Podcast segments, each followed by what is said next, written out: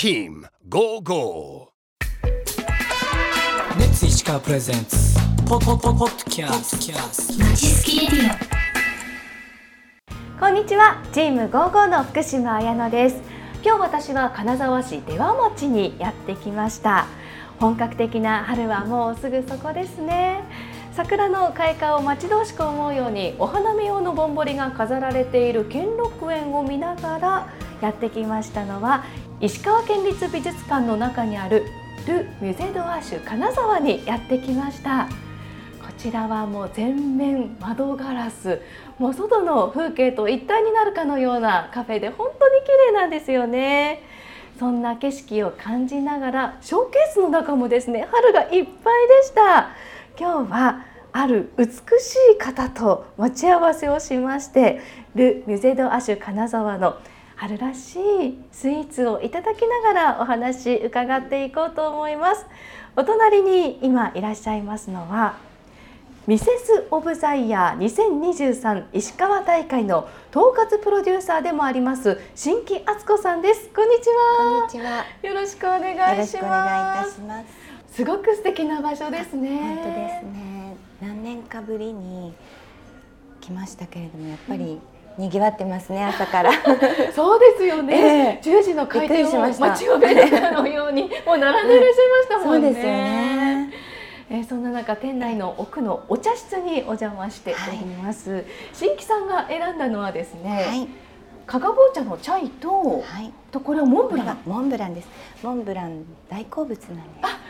そうなんですか あのそういうミセス・オブ・ザ・イヤーっていうこういうコンテストええ。に出られる方とか、はい。あとは講師をされる方とかええ。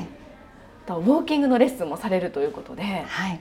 体型維持のためにこういうケーキとかって控えていらっしゃるのかななんて思いつつ、いただきます。まりそういうのはええ。あれですか？あのねダイエットをするって決めた時は真剣にするんですけれどもでもやっぱり甘いものに目がないのでちゃんとセーブできる術がありますので、セーブできる？術ですがかありますので。はい、術が？はい、知りたい。いや私もセーブしようセーブしようと思いながらダメですね。三日坊主ばっかりで目の前にすると、もう今日はいっかとかね。明日から。って思いながら私もですね期間限定のケーキとあとはハーブティーを今日はいただこうと思います。せっかくですのでえいただきますいたかだきましょう。はーいいただきます。いただきますいやーでもあのこのミセスオブザイヤーが間もなく始まるんですよそうね。なんですよえね、えあの去年は北陸大会があったとはいいうことね。富山県のうん。射水市で、北陸3県で行われました、はいじゃあ今年は石川県単体での開催っていうのは初めて。初めてでもう記念すべき第1回となりますので。ですよね。そこら辺のお話を伺っていきたいと思うんですが、どうぞどうぞ、はい。なんか話を伺いながらでちょっと召し上がりにくいかもしれないんですけれども、い、ただけます。うん。美味しい。慣れですか？おはおしゃべりっていうか。あ、喋りですか？うそうですんね。どうやってお勉強されるんです私はもともと喋るのが苦手な方で、こう内気な性格であんまり目立ちたくないっていうような幼少期を過ごしてきたんですけど、小学校の理科の授業の時に、うん。発表を先生に褒められたのが嬉しくてそこから人前でお話しする喜びというか。うん。なんかあ分かりやすいってみんな言ってくれたっていうのが嬉しくて、そこからアナウンサーを目指し、素敵な先生ですね。本当ですね。ね。そうなんですよ。でもなんかこういう褒められる体験が自信になったりとか、もうそれはありますね。ねえ。しませんか、はい。ウォーキングとかって逆にえなんかもともとあ。歩くの上手だった。と、それがですねうん。もう独学なんですね、うんえー、でも独学って言っても興味を持たないと始まらないわけですうんし、そうなんですよね。なんか、やっぱりそのお話いただいた時っていうのが、うん。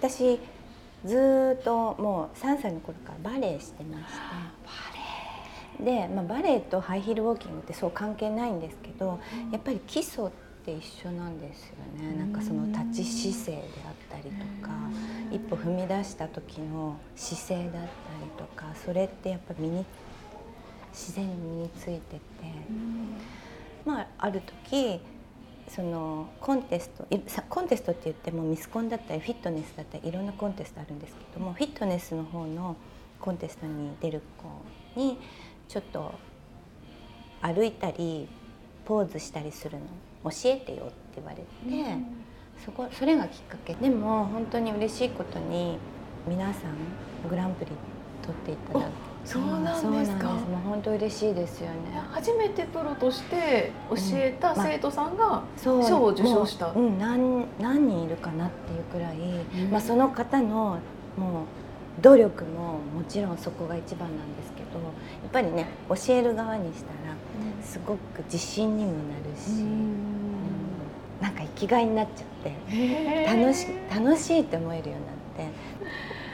でそうそれでその時にもあの出たらいいのにとかっていうお声はもうしょっちゅういただいてたんですけど。今度は先生じゃなくて、うん。新規さん一緒に出ようよみたいな。でも私はもう本当にサポート側でいるって決めてたから決めてたの？決めてたのとうん。その本当に私もこう表に出たりするのが嫌いで恥ずかしいっていうか極度の上がり症にななんですよ。こう見えて。うん。であのもう無理無理無理無理って言って。うん。じゃあそそれもじゃあ最初は断っうん、て、3年くらい3年くらいかな、うん。でもあのやっぱりチャレンジする女性をもう何年間か見てきてその輝いていく姿をもうずっと見てきててなんかいいなー私も何かにチャレンジしたいっていう気持ちになった時に、えー2021年ミセス・オブ・ザ・イヤー石川富山大会の広告を目にしました。じゃあたまたま、たまたま、たまたま、うん、全然知らなくて。たまたまインスタグラムで出てきてこれはってこれもかなり悩みました。ちょっと運命感じますね。そうですよね。で近場で開催されるとかなるとね。うんそうなんですよ。で第1回だしなんか女性ってほら、第1回とか限定とかに弱いじゃないですか、ううんん、それであの迷ってでよいろいろ考えててそしてまあその挑戦する彼女たちにもっと寄り添いたいっていう意味で、私がそのコンテストに出場して、えー彼女たちの心境を分かりたいって思うようになったんですね。あの出る例えば前日のその緊張感だ終わった後の結果がどうであれ、うん。終わった後のそのメンタルというか、そしたらもっと分かってあげれるんじゃないかなっていうふうに思って出場いたしました。あの友達のあのが背中を押してくれたのもあったんですけれどもそれが大きいかな。えいやって感じ？そう。出ろーって一言。えー出てよかったですか？よかったです。それまで本当に私ウォーキング教えてたんですけれども本当にコンテストシーズンだけででそれ以外は何をしてたかというと私サーファーで サーファーでお化粧もしたことなければ、もう一年中海に毎朝海に出勤っていう感じ。雷が鳴らない限りとか、その海が荒れてない限りでもう真っ黒にもう本当にどこの国から来たんですかあの 京都なんか行ったら英語で話しかけられるくらい。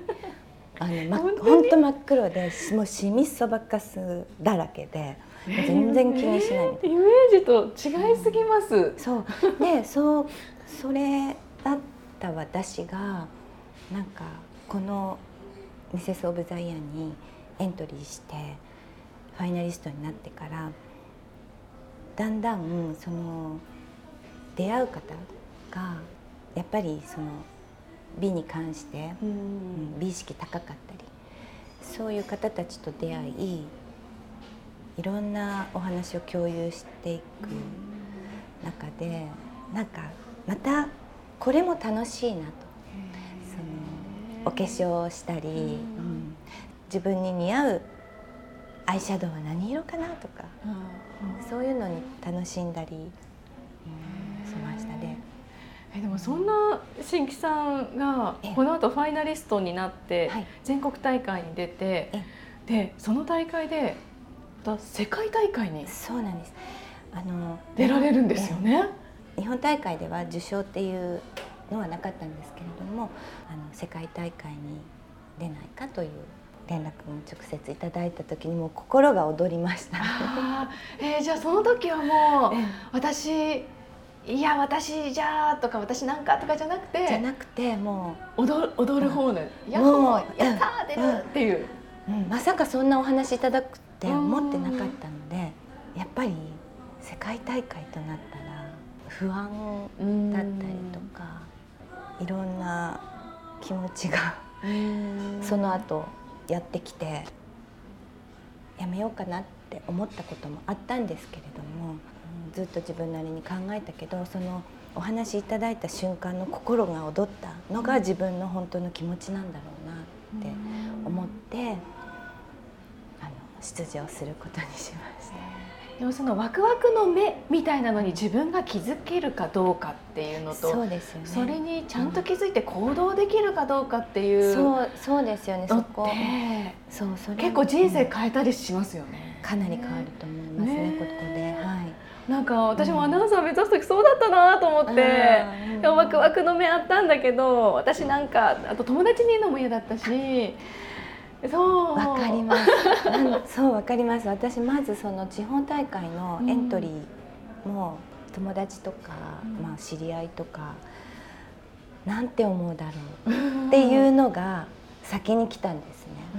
でもコンセプトというかミセスオブザイヤーはもう他人軸ではなくうん。自分軸でっていうことをすごく歌ってるので、そうだなと、ううんん他人軸で考えるとこの先も。うんもうそれこそ10年後も人の目を気にしながら自分のしたいこともせずに生きていくってなったらもったいないじゃないですか。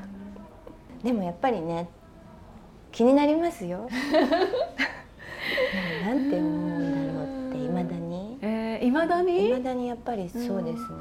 えーこのお話を聞いて、うんちょっと興味があるなっていう方もきっと同じように周りの方どう思うかな家族に何て言われるかなっていうのであやっぱりやめとこうっていう方もいらっしゃると思うんですえ今ちょうどねそのうん石川大会のエントリー出場者の募集中の期間っていうことではい。きっと迷われてる方もいらっしゃるんじゃないかなって思うんですが、はい。そういう方にはやっぱりその自分軸で動く。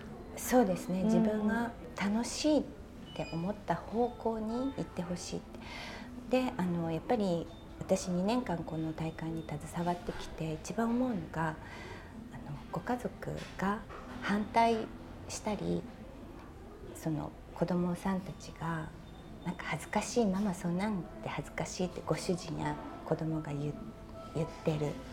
でも私は頑張ってレッスンをする姿を見ていくうちに家族が応援するようになったと。